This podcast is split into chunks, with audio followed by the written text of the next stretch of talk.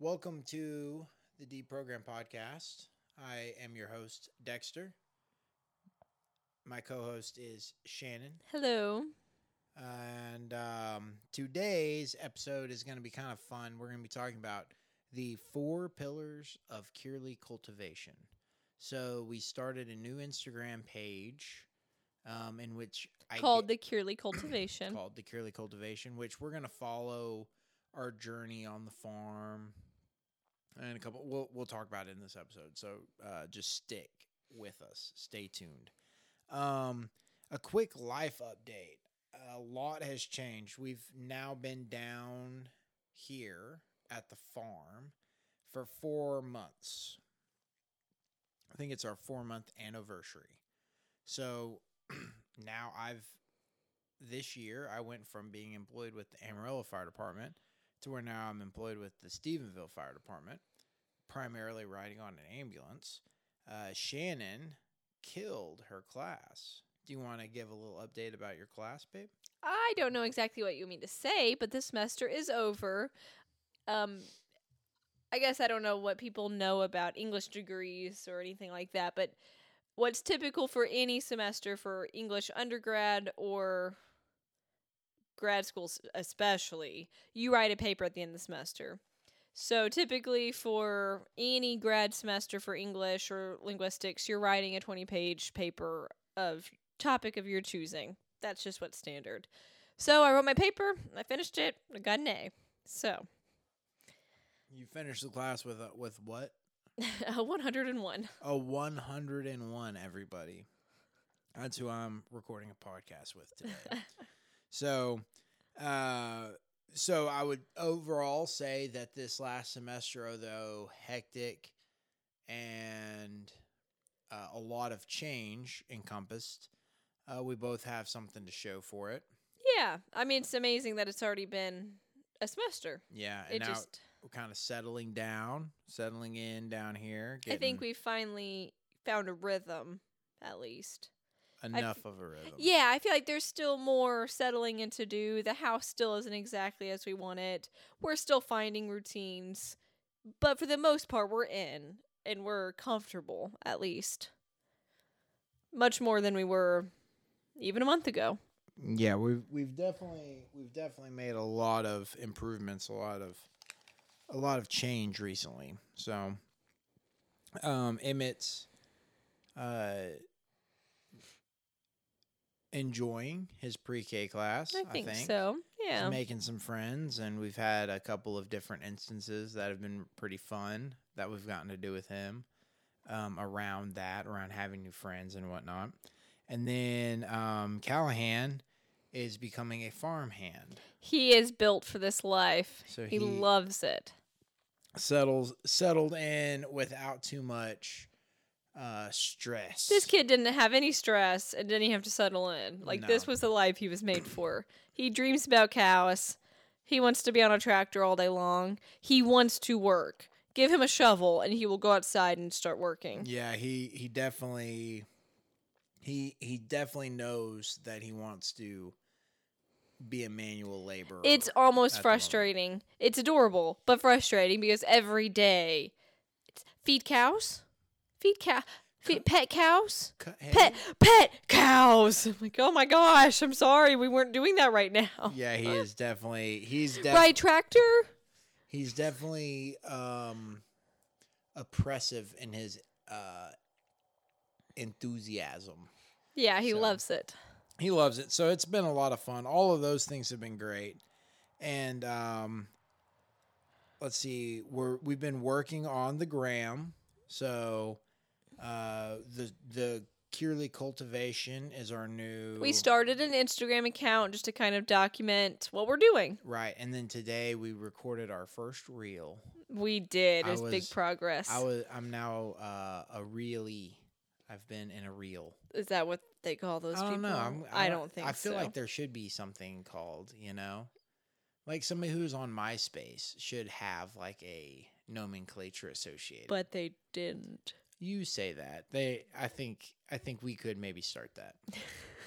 but anyway, so That's separate from the Cearley cultivation. yes, yes. So if you uh, are interested, if you're not already following and you're hearing this, go check out our Instagram, the new one. That's the Cearley Cultivation. Everything will still be linked back to the website the same way. We're really hoping to take the podcast and kind of go in parallel paths with the Instagram. The way I see it is the Instagram will be more surface level thoughts. Not bad. I don't mean that in a bad way or negative way, but just simpler. Of course, they're more narrow thoughts because they have to fit into a small box.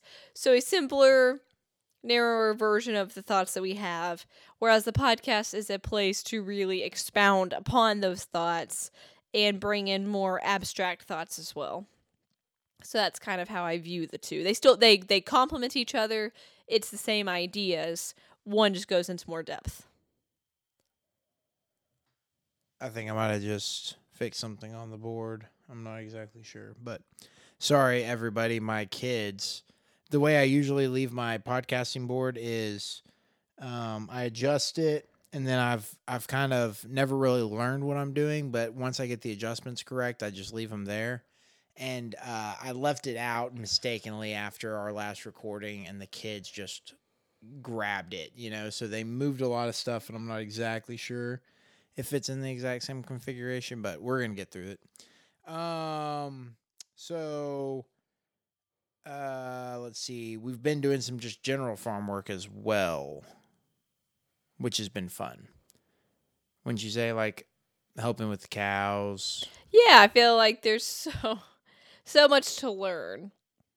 I think we both moved down here thinking we knew more than we actually knew. Oh, the the humility that I am now faced with every single day is astonishing. Really, that's what I would say my 2021 really represents to me. Humility? humility. It's just like be humble with Hey, that's a good end of year reflection. Oh yeah, it's been um, it's been a it's been a big realization to say the least that yeah Yeah, I feel like I don't know, even on social media or just people you talk to, I feel like everyone always says, move out of your hometown. And I get it now because you're just faced with so many new things. You're presented with all these things you maybe thought you knew and you don't know. Just new challenges, new adventures, and we've been through all of it or we're we're currently going through it. well and it's so transformative. That has been one thing that's been very interesting to me is the fact that now I'm starting at a new department with a new group of guys. And it's it's kind of interesting because now it's like I have some time in the fire service, but I'm having to like reestablish this new like baseline with a new group of guys.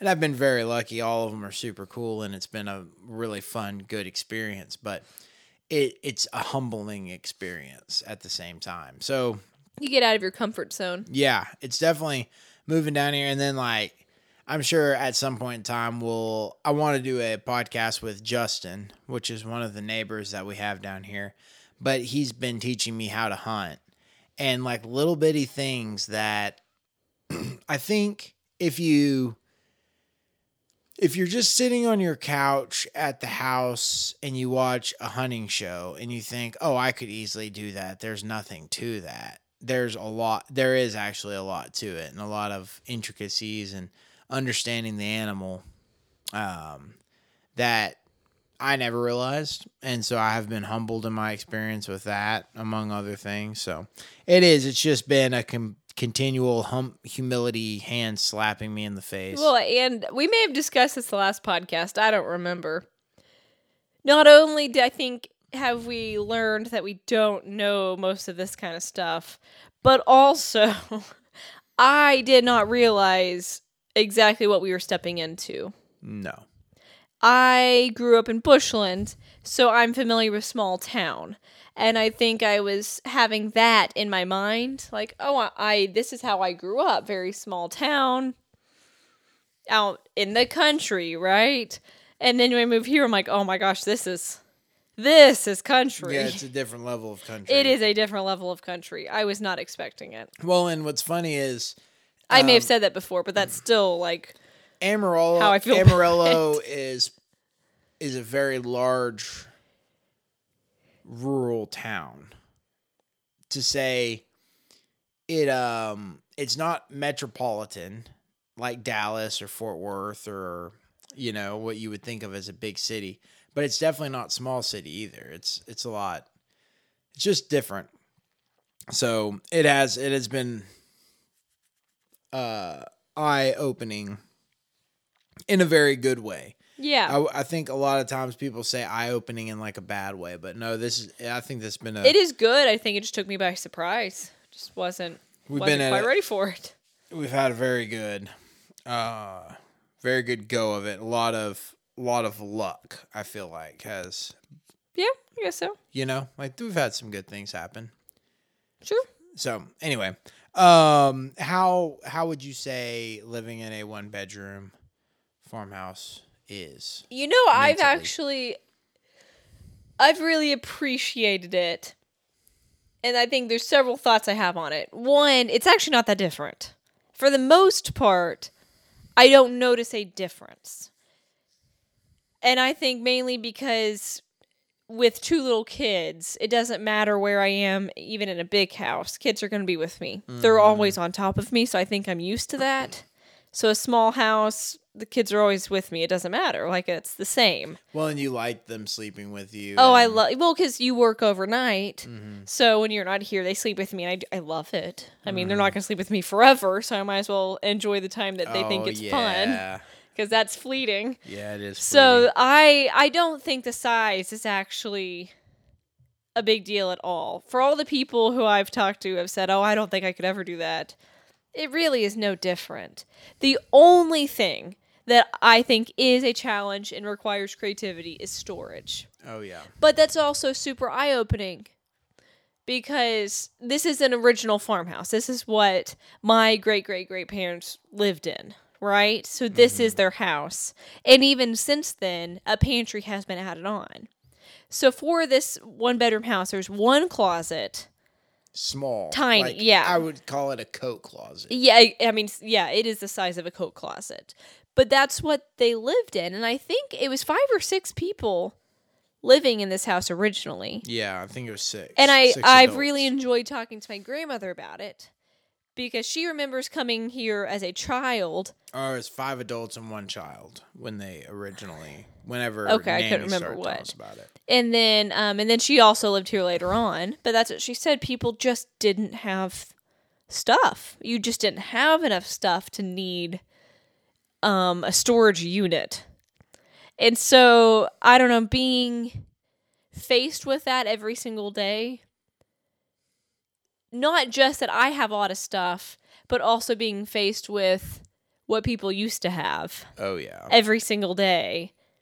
I don't know, it's I like it. It makes me think of it every single day of wow, look at how much stuff that we have. Oh, I know. Well, and it's just even crazy because I felt like in Amarillo we were pretty minimalist. I felt like. Yeah, I mean, I But feel like we do live a minimal lifestyle, yeah, but, but, then moving, just not not cutting. compared to what people used to have. Yeah, cutting our indoor square footage by half or more. So yeah, the storage is the hardest part of it.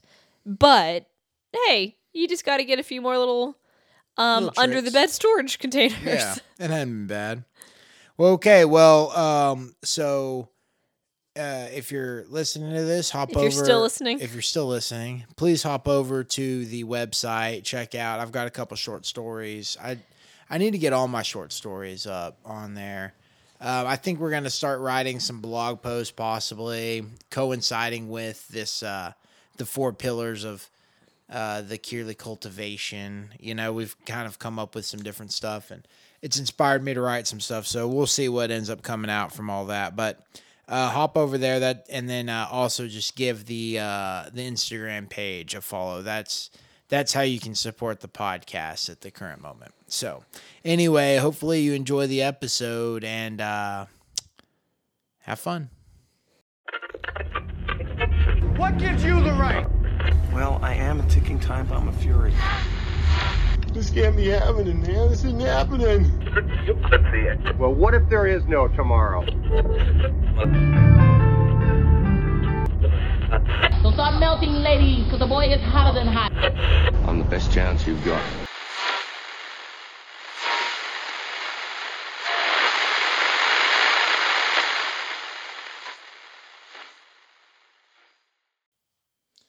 Okay. So it was the four pillars of the Cearley cultivation. And then at some point it got cut down to the three pillars and then it got bounced back up to the four pillars. So this uh this segment is called the fil- four pillars of the Cearley cultivation. So uh we kind of always had in mind that we were going to do this follow us along as we move to the farmhouse. Pretty much since we realized we were going to be moving into the farmhouse, it was kind of one of almost maybe a compensating mechanism, you know? Where it was like, well, it's going to be an adventure, you know, like yeah. um and you know the um the almost guarantee that it's going to be temporary and different stuff but uh, i definitely feel like we were we had become something in amarillo. And as the uh i believe it's a biblical verse you know where it says uh there's no such thing as a prophet in his hometown. You almost through becoming something, you have to leave and you have to go and do something different. You almost have to escape your comfort zone. Yeah, I think there's a couple different things. I don't know. I guess just speaking from a woman's point of view as a mom, I could see it happening where life just was life was happening without my say in things, if that makes sense. So I grew up again, at least in a small town. We rode dirt bikes, we played outside, we hiked, we had bonfires. I feel like we did a lot. And then I got a little older, moved to Amarillo, we got married, and then that kind of went away, and then we started rock climbing. And we did things like that where it's like, okay, we're still outside, we're moving, Well, we're taking we trips. did before we had kids. Yeah, we were just married. Yeah. And then we get we then we have kids and that kind of stops. I mean, we tried. It is just hard. Whew. I mean, we we took climbing trips with Emmett and it I mean, it was climbing- exhausting. Climbing trips in themselves are hard. And then I think when you add uh, infant or toddler on top of that, it becomes really stressful. So then I feel like before I knew it, we were this couple who did not do any of that. We did not do anything. Right. We were figuring out how to budget, make money, and pay taxes. And what's our retirement plan? And yeah, we kind of um adulthood. I think for partially because I was on the fire department and I think it is I think I've referred to it before as a sort of never never land where you get to go there and you don't necessarily have to grow up in some of the ways that other professions have to grow up, you know? You grow up in other ways, I guess. Um but I was, I think, 24 when we met, right? 23 or 24. I don't know. You were 18 I was 19. when we met. Uh huh. So you're probably 23. Okay, that's right, because we got married when you were 20. So I was 23, probably. So yeah, we were we were young. But we were young, and I think I was making good money for my situation and not having any debt, really. And you were kind of a carefree college kid. And so, what? Well, yeah. I mean, I think you can continue. I Uh, think. Okay, continue. Sorry, continue. Well, I mean, I was just gonna say it was. It's one of those things where we were in this almost like Goldilocks zone for a period of time where we were making enough money for anything we wanted to do, and we didn't necessarily have anything pressing on us to think about the future. Well, but I think that's I think that's normal and common. Is I guess my point is you're one person in childhood, or you have different hobbies and whatnot in childhood, and then you have young adult hobbies and things, and then before you know it, you're an adult and you have adult hobbies, and none of that's bad, but I can see. Especially with kids on top, how very quickly life will take over unless you're very intentional about what you want to do with your time Yeah, no doubt. time will fill itself and you have to make a point of filling it with things that you want to be doing There's no doubt there that time will fill itself. Hey, you got your phone on you. yes So, um, throw out that throw quote real 'Kay. quick. so i think just going off of that at least real quick i think we got to a point in amarillo where time had filled itself and we would look at each other and say okay we're living we're living a life that is very comfortable and a good life we have a good house and healthy kids and a good job and everything's going well but it, i don't think it was a life we ever intended to live Yeah. it just kind of happened Well, and I think it didn't necessarily match up. I felt like in Amarillo, from as early as I can remember, not that the Amarillo Fire Department didn't fit me because I actually really felt like it did. But I think it was more of something almost like you you've got to leave uh, what you're comfortable with Yeah, in order so- to you know Yeah, I think there's ways to do that without moving, but in our case, moving kind of was a catalyst for that. Well, and, and also I and think helped. I think it was the circumstances around what we moving to a farm. you oh know? yeah, So there was definitely. there was definitely some different um, different factors, but all that to say that I think the four pillars of the cult the Cearley cultivation come from the the fact that Amarillo made us something that also forced us to leave. yeah. Are you got that thing pu- pulled up yet? I sh- I guess I should have prompted you. No, I've got it. Sorry. Um, right here. Okay. Are you ready? Yes. Okay, well, just a preface real quick. This is by Henry David Thoreau from Walden. It is my You said mon- motto. my earlier, like this mantra, quote would be like my mantra. I think is great. It is like what is guiding Although me. it's a little long for a mantra. Sure, but I love it anyway, so hush. Okay. But yeah, I feel like his book is just like a a beacon. I love it. It's it's what I connect with and what I aspire to live like. So here's one of the most popular quotes and like one of his best quotes from the book. I went to the woods because I wished to live deliberately, to front only the essential facts of life and see if I could not learn what it had to teach, and not, when I came to die, discover that I had not lived. I did not wish to live what was not life. Living is so dear. Nor did I wish to practice resignation unless it was quite necessary. I wanted to live deep and suck out all the marrow of life, to live so sturdily and Spartan like as to put to rout all that was not life, to cut a broad swath and shave close, to drive life into a corner and reduce it to its lowest terms.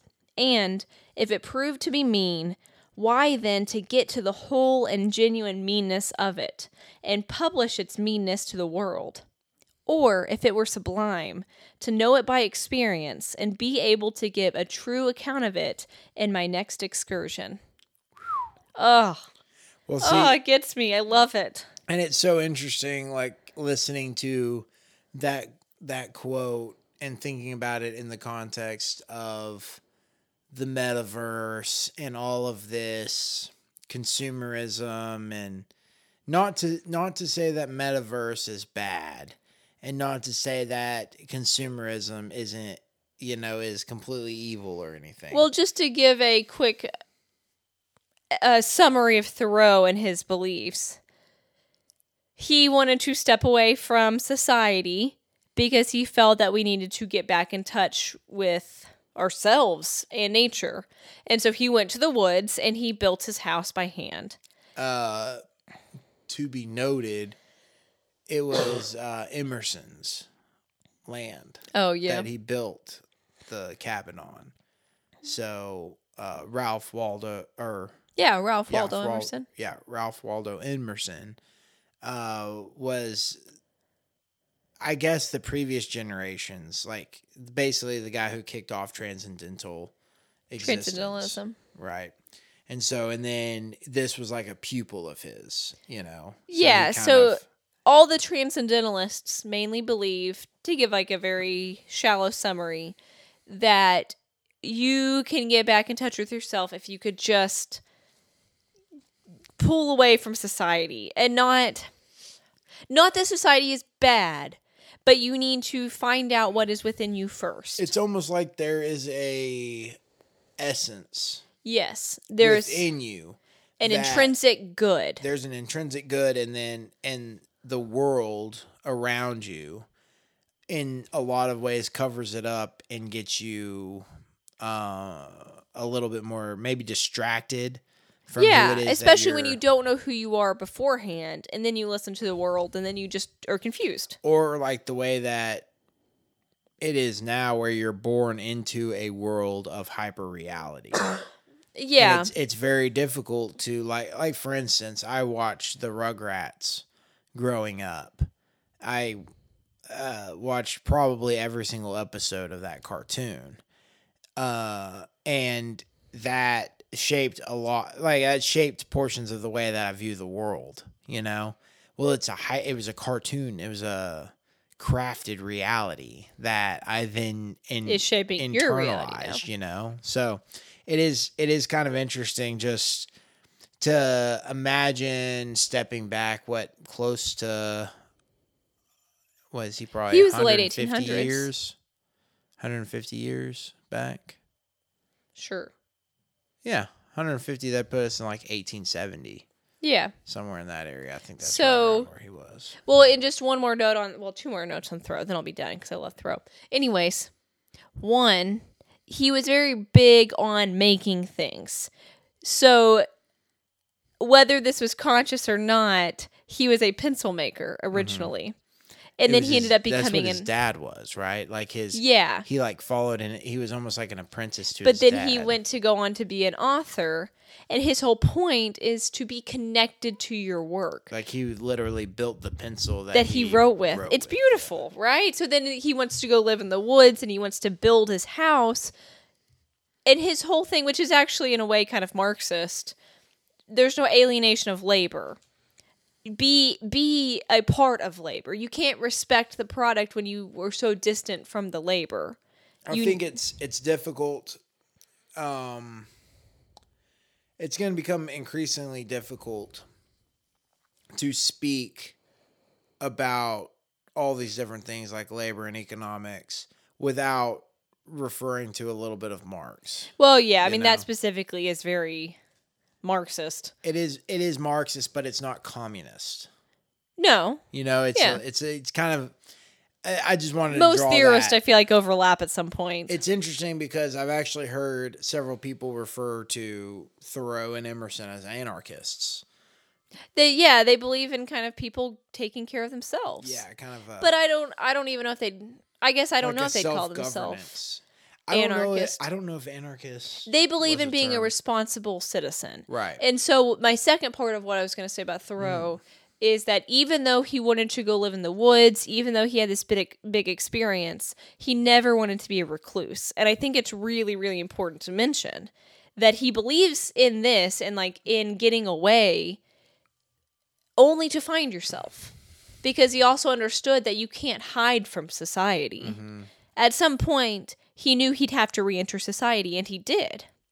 But he wanted to see what he could learn about himself and about nature so that he could be like a responsible person and citizen to re enter society and be prepared to be a good member of society. And this is so interesting in speaking within the times that we currently are sitting because you know 2020 was a year of quarantines and shutdowns and people being forced to be on their own and be by themselves and live in this isolation but it was an artificial isolation i mean people were ordering Well, you could still get stuff delivered to your house Yeah, and I your mean, it was- groceries. it's this super weird almost almost like cosplay, not cosplay. It's like a it's like a fake aloneness in this weird because you can text somebody on a phone. You it's know, a, like it's you a can, different. I don't know if it's fake. It's different. It's different. It's a different. different kind of isolation. yeah, but he was seeking He was true isolation. isolation, And he has plenty of really good quotes about solitude. right. You know, be be company with yourself first. Until you can actually truly know yourself and be friends with yourself, there's no point meeting other people. Mm-hmm. Yeah, there's So I think all that to say, like I think we went off on a tangent on Thoreau, but I, I do, for me at least, he's influential in us moving to the farm. Oh yeah. I've always connected to his work, and now it's like, oh man, I could get to go live my Thoreauvian dreams, you Mhm. know. Thoreauvian dreams. but on top of that, you mentioned 2020, and I feel like 2020 is very important because it is a catalyst for us being down Well, here. Well, it's literally the age of the lockdown. Like there was never a lockdown beforehand. Well, and now it's okay, it like- makes you think. I think it's just eye opening. I think we all already knew it, but the minute that everything stops and there were grocery shortages and you can't leave your house and okay, if something were to actually happen, can I take care of myself? Yeah. And that's when it's like, okay, I I want to be prepared. I If want to know how to feed driving. myself, grow my food, be physically whoop, whoop, capable. whoop. Okay. Okay, we're getting ahead of ourselves. Okay, we're getting ahead of ourselves. Sorry, ourselves. I get excited. So here are the four pillars of the Cearley cultivation. the podcast version. what? Remember how you said like, the podcast is more in depth. Instagram is a little more Oh yeah, yeah, yeah. shallow. So this Yeah. is the podcast version. I can give my Instagram versions later. Okay, well maybe we'll end with that. maybe. Okay. So number one is family. Number two is self reliance. Number three is questioning ideology. And the fourth pillar is nature. And so those are kind of broad uh, topics. So to focus in, this is what we'll spend the remainder of the episode doing. I think we'll definitely get through the end of it with this. So, first off, a big portion, a big reason that we moved down to the farm was for family. I feel like in multiple different ways and family in different directions. Dam- family in different directions. One of the big reasons was uh, just wanting Emmett and Callahan to grow up a rural country area. You know, we had the opportunity to give them a childhood with land to roam on, animals to take care of, a small school where they knew everybody. Well, and responsibilities. I mean, yeah, with that, the responsibilities that come with it. right. And I feel like it, I don't know how to pass that up. Like I think that's a beautiful childhood. It and you can already see it in both of them that they like it. I mean, we've out of the back uh, of the property I've built, and I ran it the other day. Was it what was it? Two point two miles. I don't know.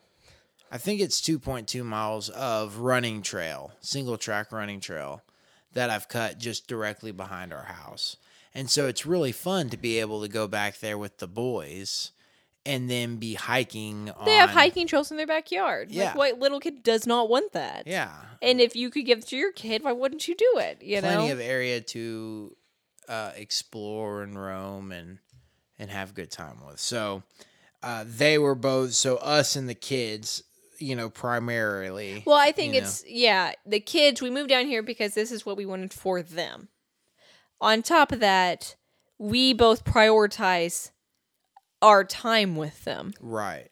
And that's huge for us. We could both go get different I mean, I could go get a job first of all. Mhm. you could go get a different job. And heck, we could probably be making a killing. But we want we just won't sacrifice our time with our kids. Right. It's- they're We're growing trying- up and they'll be gone someday and I like don't we're want to trying to have our cake and eat it too. You know, I mean in a good way. It's, it's we're having a the- different cake. Yeah, we're eating a different cake. We're gonna sacrifice money, but I it's invaluable to me that my time with them. It is, and I think that, that what part of what's fun about the farm is that we can, like Callahan, for instance. The other day, he was helping me snip branches to clearing a portion of the land, you know? And just the fact that he gets to work on projects or contribute With you. with me, yeah, and feel like he's or actually be constructive. You know, it's just really cool. It uh, it just offers a lot of opportunities, and that was a big draw for us. From So we're yeah, I feel like anyone who follows us through Instagram or podcast or whatever, our kids are going to be included. oh yeah, Big time. It's there's no us without them. no, yeah, they're they're they're the the homies for sure, and so we also moved for the multi uh, multi generational aspect of the farm. Uh, currently, you, Shannon's granddad, Emmett and Callahan's great granddad, is still the main patriarch of the farm. He's the main one working it uh, day in and He day runs the cattle. He runs the cattle and feeds them and tractors and uh, He hand- tractors. he he tractors a lot. So- but he's got a whole bunch of different stuff that he handles and does around here. and so Emmett and Callahan will take turns riding the tractor with him, Yeah. or they like to go feed the cows with him. is- Yep. And that's been something that's been super fun and interesting to watch. Um, Then my parents are down here, just Yep. just right down the road from us. on the opposite end of the land. Yeah. Uh, and all of that's been great. You know, your parents have been retired for a little while. And then my parents, it's a fairly short drive for them to come down here and visit. And Yeah. so they've already been down, what, I guess two times? More. I thought I was going to say times? three. Yeah. Maybe three times. Yeah, they've been I down. feel like they've times. almost been on once a month. Yeah, well, and they've helped us actually. They helped us move down. Yeah, so were almost four times. Yes, they've actually been down for yeah. Anyway, so that's been a good time too. Yeah. you know, and so it's one of those things that it's just a more. Is it traditional way of life? Can you say that? Or I don't know about traditional encompasses a lot, so I'm not I'm not sure about that. But it's funny because even before we moved down here, we talked about the beauty of multi generational conversations and how our society tends to not have that because your kids are typically in daycare and your grandparents might be in a retirement home. Mm. And I'm not I'm not trying to judge people. People have to do what they have to do. But Oh, I'm yeah. saying it tends to break up this family Nucleus. yeah the nucleus whereas we had an opportunity to be with our Mhm. my parents and grandparents and again not everybody gets that opportunity right. so it feels kind of then weird to not take it right. like i mean my my kids get to know their great grandparents and that's rare and not only get to know them but spend days with them Mhm. and then it, it's not even just about him and Callahan, but I think about my grandparents. It's like, is that not the most beautiful gift that they could have? Like, I mean, at the end of their life their life, to get to spend this. These are their only grand great grandchildren to get to see the beginning of another you know like they've it's it is crazy the intergenerational aspect of that where they're watching what they remember also like to a degree i mean nobody completely remembers being a kid or being younger it's a full you know? circle of life. but it's interesting because they can actually view it like I, I feel like even for me i'm only in my 30s now but i view a person in their um what are the lower ages? Single digits? Teens? 20s i view those people different. Whenever i look at them and i talk to them Mm, and they say there. they say oh well i'm 22 I'm like, oh gosh, like I I can go back there in my head and remember how I absolutely knew nothing and was making really stupid statements about how much I knew, you Yeah. know.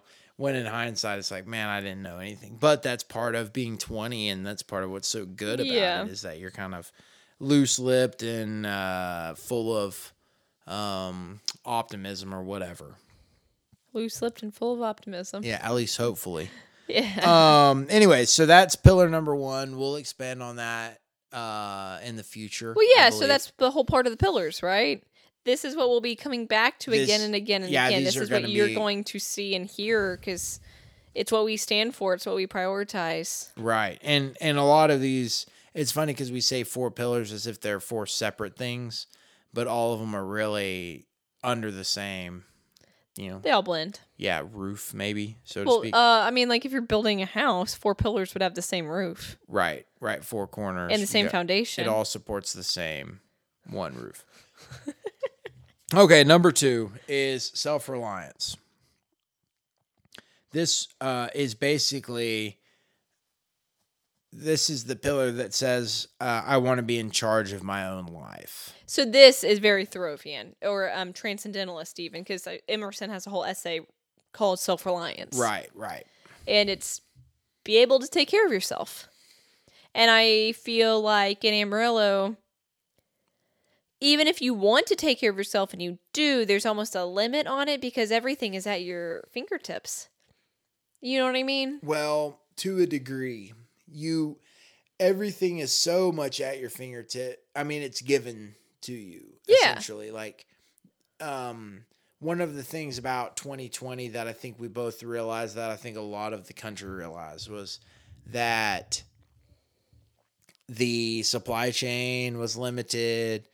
Uh, for the first time in my life, I remember seeing like entire aisles of groceries that just weren't there. But before that, even if you wanted to be self reliant, everything, like, you know, mom and I would joke about it. It's like, oh, I can go bake bread.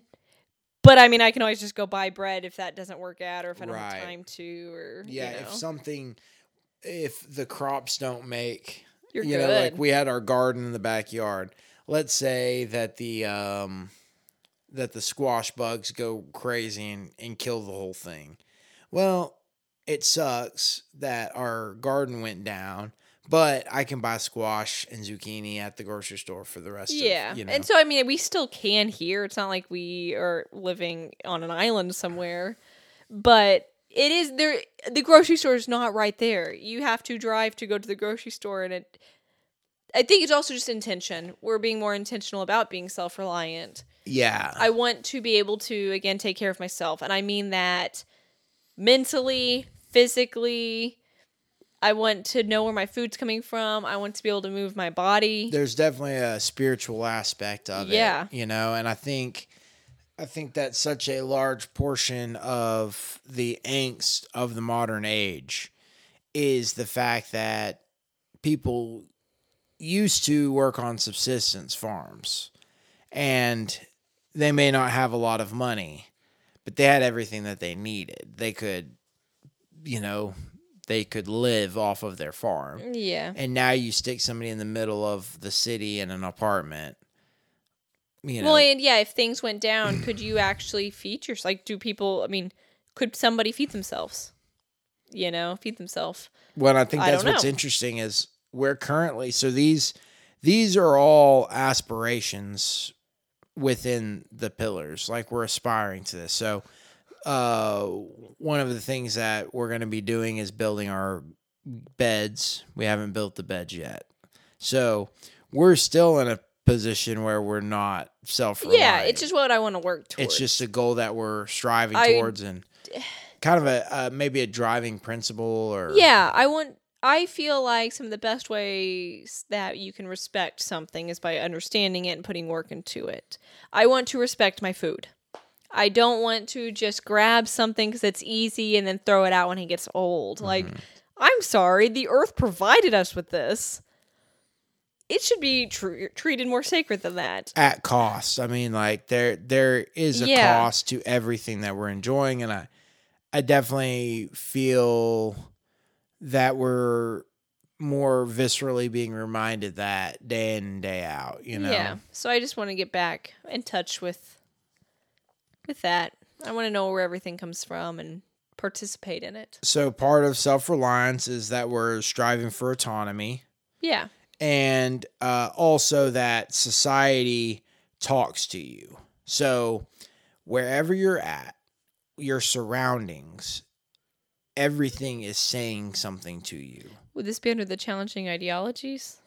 Um, maybe I just had it noted underneath. Hmm, Okay, this. no, you- that's fine. I just I so I think they, that all part, blend. part so. of part of the self part of the self reliance that I would say though is separating yourself from from society, being a little bit less reliant on society. Yeah, you can expect society to take care of you, and you may get lucky, and for your whole life it might. But hey, there also might be things that society cannot provide for you, or catastrophes may ha- catastrophes may happen, and you need to know how to take care of yourself. Well, we've talked about this a little bit, but we are the uh, spoiled brats of history. You know, we're we are the at least me. I can speak to myself. I mean, I'm uh, the I've been kept in a cradle of comfort my whole life. You know, um, so part of self reliance is being capable, and part of being capable is so this is one of underneath the second pillar, but this is I think something that we'll probably both we're both passionate about, and I think will come out is uh, physical fitness. So Yeah. you work out really hard. You got some good workouts. Uh, I've been running. I'm starting to work out a little bit harder. I need to be more disciplined, of course, as as I think everybody who's aging needs. Probably everybody just in general needs to be a little bit more disciplined uh, to a degree. But I think that being a having self responsibility for your health, for your fitness, for how you move, how you feel, how you think, it's all underneath the same umbrella. When it's oh sorry sorry continue you can finish that thought. No, go ahead. I thought you were done. Um, it's the mindset of, you know, if you want something done right, do it yourself. Mm, I can take care of myself better than someone else can. yes. I, I just can. So I'm not going to wait till I need someone, whether it's society or a doctor or whoever it is, to step in and help me because I can I can do it better. I can take care of myself. I don't want to wait until I need someone to step in to help me. Again, excluding like Surgery or something. yeah, I mean there are circumstances that happen. I'm just talking about lifestyle. There are definitely professionals. yeah, I'm not trying to say that they're not necessary. But, but just um, for my own just basic health I, so- that's my job i need to do that a portion of this self reliance side is apocalypse uh, in nature. I mean, we've had a previous episode over zombieism. And I think that, I mean, pretty early on in our relationship, we were joking about the zombie apocalypse. Yeah One of your first gifts that you got me was a apocalypse That's bucket. zombie with- gift, yeah. Yeah, like with a bunch of stuff. So it's definitely one of those things that I would be very surprised if something cataclysmic doesn't happen in the next 20 to 30 i mean i don't i guess I, I don't know if i can put a time frame on it but at some point something will happen. I mean look at history right, Right. things happen Mhm. and you never know when. You never know when and you never know what it's going to look like and and what society is going to this is what i think is interesting.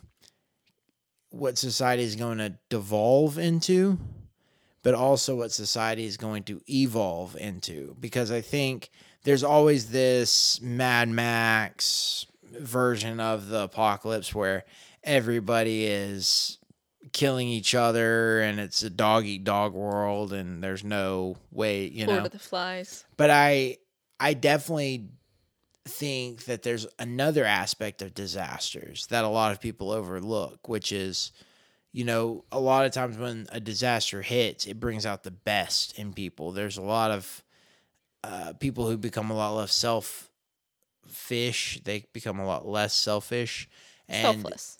Yeah. they become more selfless. Yeah and they you know uh start doing heroic things you know so who knows? It's going to be an exciting like mr time. rogers he said always look for the helpers. There Mm, there are always going to be helpers. Always. Look for the helpers. Yeah that's good. Mr Yeah. rogers was dope.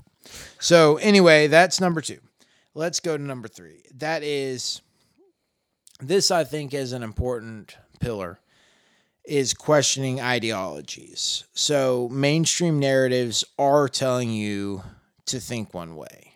You can argue whether that's a moral compass type thing like mainstream media should be telling us to think one way or the other, and Yeah, you can figure out if it's a conspiracy or not, or just harmful or not. Even well, yeah. Is it is it conscious? Is it just implicit messaging? But I mean, take a take Lay's potato chips.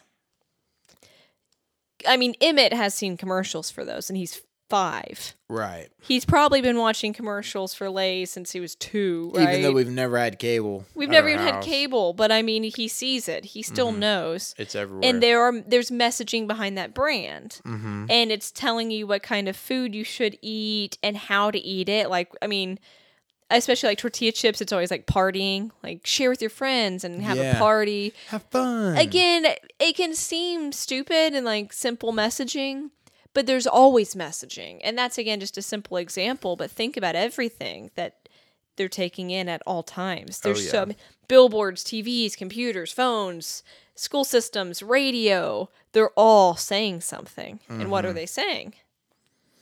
and we want to question Sorry. the why.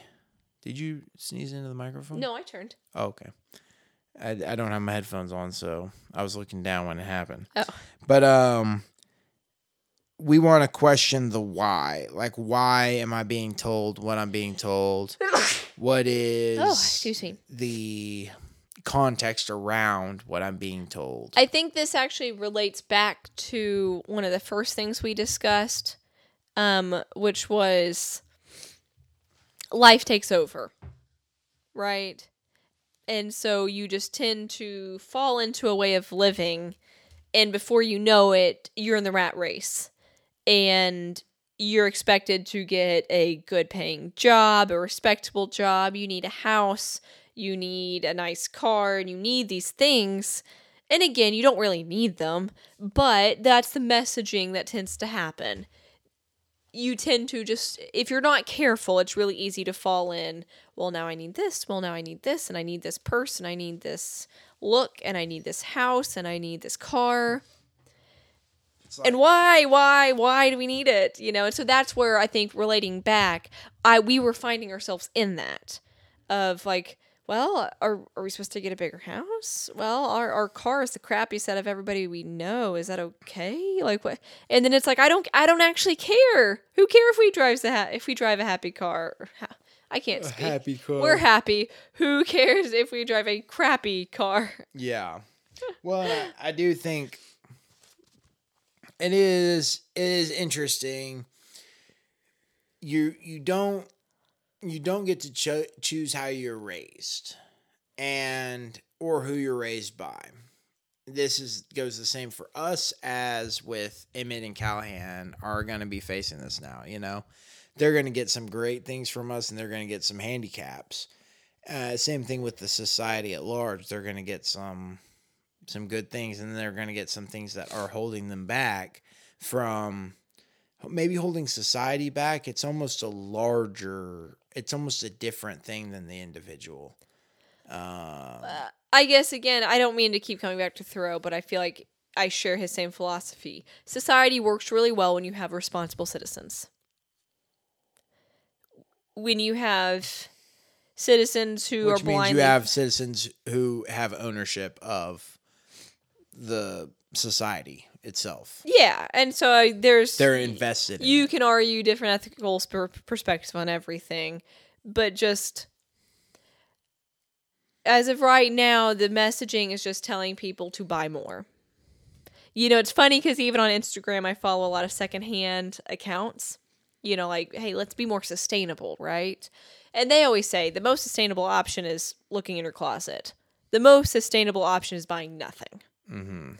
And so they always joke about how it's funny that all these companies are still trying to market and sell to you by claiming they're sustainable. So buy more. We're green. It's like, a, I mean, that's not sustainability though. Right. You maybe are recycling now. Good job. But I mean, maybe the solution is not buying more. How much more could we possibly have? You know? That I mean, that's I think the hard thing. I heard a. Uh, I was listening to a Joe Rogan podcast today, and I don't know if this is a true statistic or not, but they talked about it, and they said if you make $35,000 a year, you're in the top 1% of the world. And it's just kind of, you know, mind-boggling when you think about it. It's like 35,000 is I think technically considered poverty in the United States. You know? Mm-hmm. And and that's actually puts you in the top 1% of the whole world and And it's funny. in t- economic terms, but I don't necessarily know if that if those economic terms translate to uh, satisfied, fulfilled, happy. well, yeah, that's what I was gonna say. It's something that I talked about with a friend a couple months ago. I'm trying to think of how we talked about it. Basically, like how many how many bills do I need to have a month to live? So sure, you someone may make a lot of money, but you got electricity, insurance, food, utilities, a gym membership, gas, your car payment, car insurance, I mean, internet, your cell phone payment. You might have a trash service. Mhm. Maybe you're recycling and that costs money. And I mean, I'm sure I'm missing some. I mean, Netflix. Oh, we're missing a ton. You know, I mean, so it's like, okay. I, I, it's just so much. I don't much. even think you said food. well, yeah, just groceries. Yeah. You know, so sure, people can make a lot of money compared to someone else, but how much it or how much of this money are you having to spend you ha- to be in society? It's Ted Kaczynski, the Unabomber, right? Mm-hmm. Where we can make great improvements in society, like technological and industrial improvements that are really great and cool until they're forced upon you to even for you to even be within society. Right. So sure, I don't need a cell phone. You're right. I don't need it. I don't need internet. I don't need a car. I don't need all this stuff. But to be in society, you kind of do. I mean, you at least need to have access to it. If you're going to go apply for a job or check email or anything like that, you can't just cut all these things out. You know? Well, and yeah, it's even kind of crazy that I mean, talk about first world problems, but my Garmin watch was messing up, and I was hooking into my computer, and the service lady who I was like messaging with online was like, "Oh, you have an Apple computer? Well, that's going to be a problem." And my my watch still doesn't work correctly at the moment because of this software weird whatever. It needed to be, I guess, a Windows computer that I need to be plugging it into or something. But it is just interesting. Um, going back to the Biggie Smalls uh, quote, "Mo money, mo problems." You know, I mean, the the more you have, the more you want. You know, and then the more it requires you to have. It's kind of a weird uh, snake eating itself type situation. But anywho, that's um, So I, I think well real quick, sorry, just Go to ahead. go off it real quick. That's that is a part of society right now, whether anybody likes it or not, that is the way it is. And so I think a lot of that there are really I mean the internet is good. It is cool. Like I'm not trying to just dog on the internet or something, but it's just thinking about those things. Let's have conversations about them. I think that's what we're getting at with questioning ideologies. Do we need all these things? what's it what's it mean when you make a lot of money but all of your money has to then leave your pocket to afford your lifestyle um what does it mean to have a nice house or nice car shout out to cryptocurrencies. What is currencies? What is money to begin with? yeah so i You just know? think again it's more just about having conversations about these things and we dexter and i have both often said like when we came to this farm it was more almost about running away from a lifestyle than it even was coming to a lifestyle. Like we wanted both, but I just wanted to get out of things. I just wanted to get away from things. And here we still have bills. It's not like we got away from bills. But a lot of what we want to do and continue to do and will do on this podcast and other and social media platforms is asking questions. I mean, simple questions. Why is it bad that our kids get dirty? I mean, simple, but I mean, it's like moms get judged for that, you know? Mm-hmm. Like, what? You don't bathe your kid every single day? Uh, no. No. They're kids. They're disgusting. I don't bathing one of them? They're Yeah. it's miserable. They yell at me. So that's number three. Yeah, so I feel like there's a lot. There's a lot in each of these. Well, and I, I think that that's what's interesting is part of the reason that we chose these as the pillars is because they encompass so much. So, I mean, questioning ideologies. I mean, it'll easily be a fourth of what we talk about from here on out. Yeah. Just because it's such an encompassing and it is so much of what we are or were. and I think this is what we talked about right before the podcast is I don't want anyone to think one specific way. The goal for us is never to make anyone think something. It's just to make them think. Period. and it's I don't care if people disagree with me. That's fine. Well, and it's almost better the more ways people find a solution. So Yeah. So for instance, um, we we worked with the deck of cards that we were given. and I understand that not everybody has the same deck. Yeah, we played with that hand, but and it it will grant us advantages and disadvantages. And other people's decks grant them advantages and disadvantages. And so part of the whole questioning ideologies is redefining what success is and allowing each person to be successful within their own metrics. Yeah. Which is kind of an interesting Yeah. uh, which is anti ideology in a Yeah. sense. So, anyway, that's pillar number three. Pillar number four is nature. And I think I've always, I think, largely disagreed with the Western thought of nature, which is something that needs to be conquered and subdued and tamed and used. Whereas I always think of it more in the terms of, for instance, this last year we grew tomatoes. All you have to do is put the plant in the ground and snip it occasionally I and think- trim it up. I think you're still taking care of it. I think there's just a difference in um I'm trying to think of how I want to to word me it. it, it almost, Raping the earth versus respecting the earth. I think it feels to me whenever I'm growing a tomato plant, or at least this last year when we were growing tomato plants, it did not feel like I was in any way controlling nature. exactly. I felt I, like think I that's was the difference. like almost in the I this is probably the wrong terminology, but it's almost like a worship of nature. It's almost like a respect. yeah, throwing a respect, throwing um an acknowledgement of saying like what? Oh, nothing. Sorry. You just laugh at me. Yeah, I was.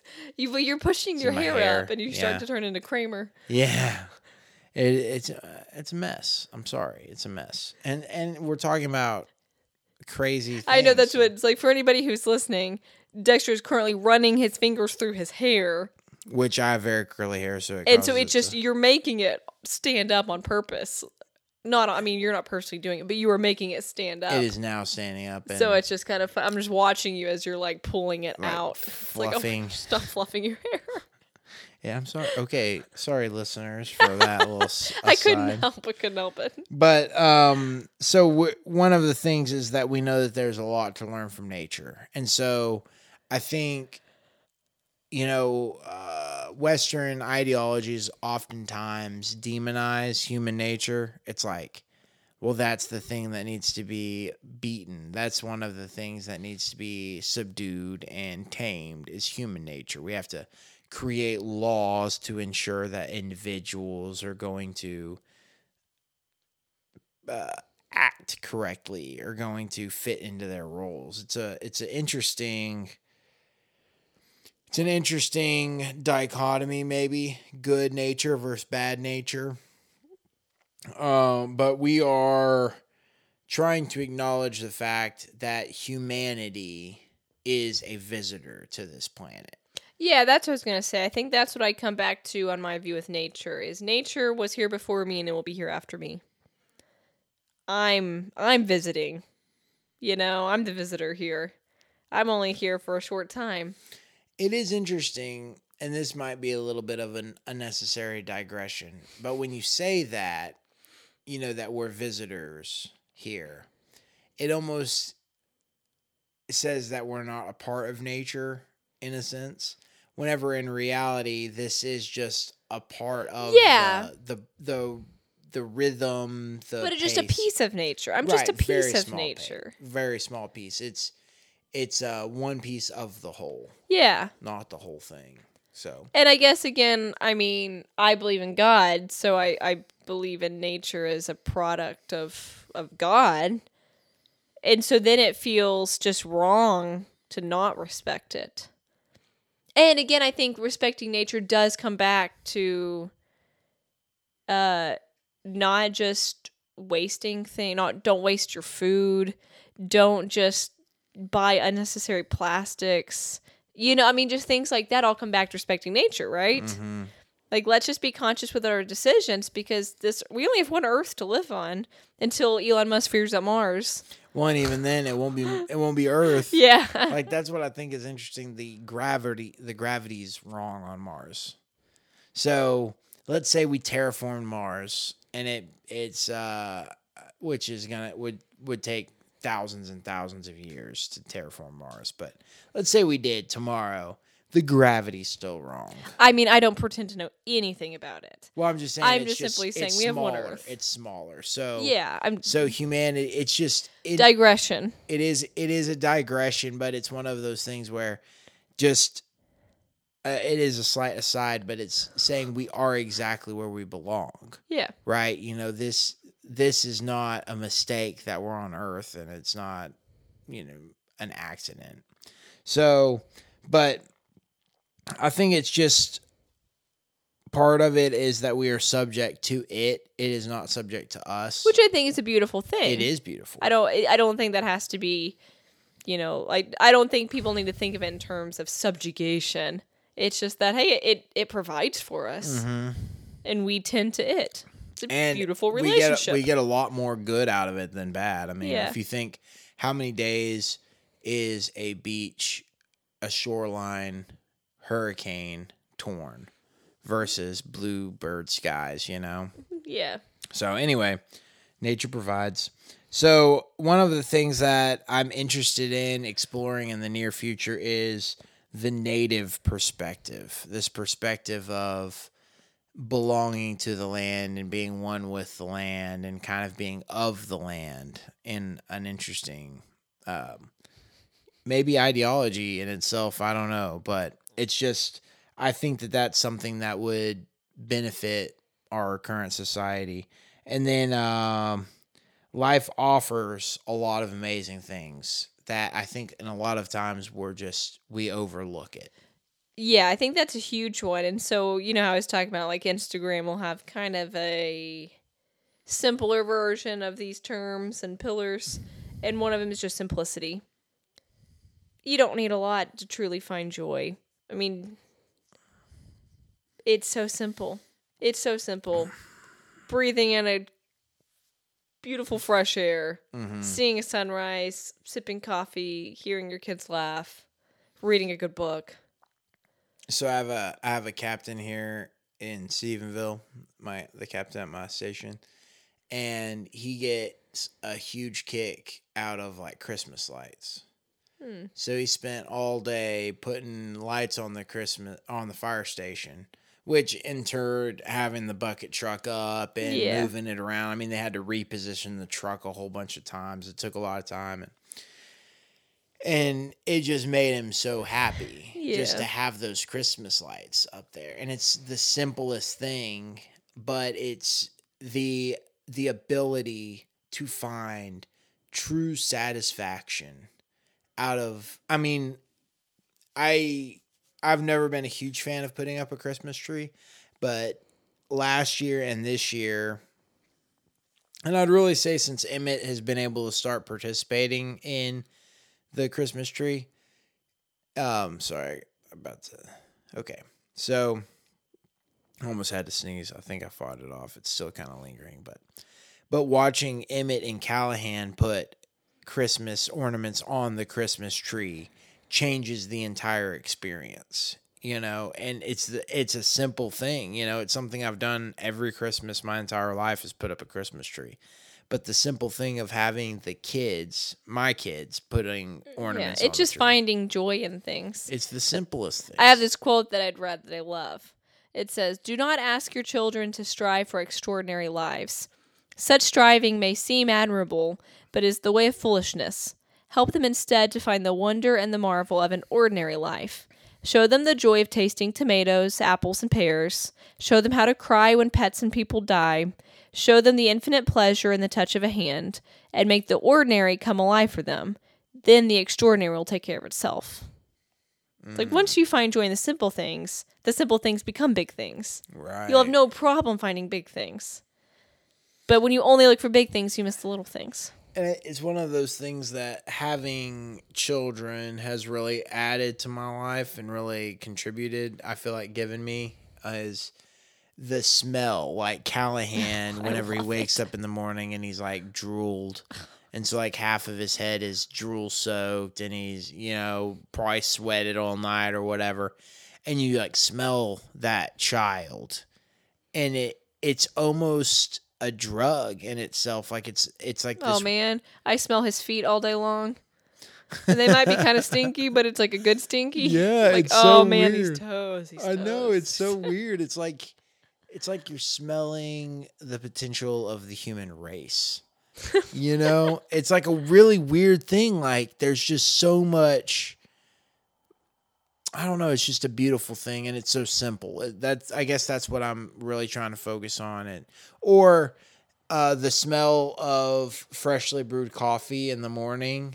You know, like that smell actually makes me feel good. Like it Yeah. gives me like a a euphoric feeling of like, oh yes, What? You know that may be different. I can make it through the day. You know, like just smelling that well, I think a lot about our wind chimes. Mm. Like it, outside of our kitchen on our porch, we have these big wind chimes, and we keep the door open.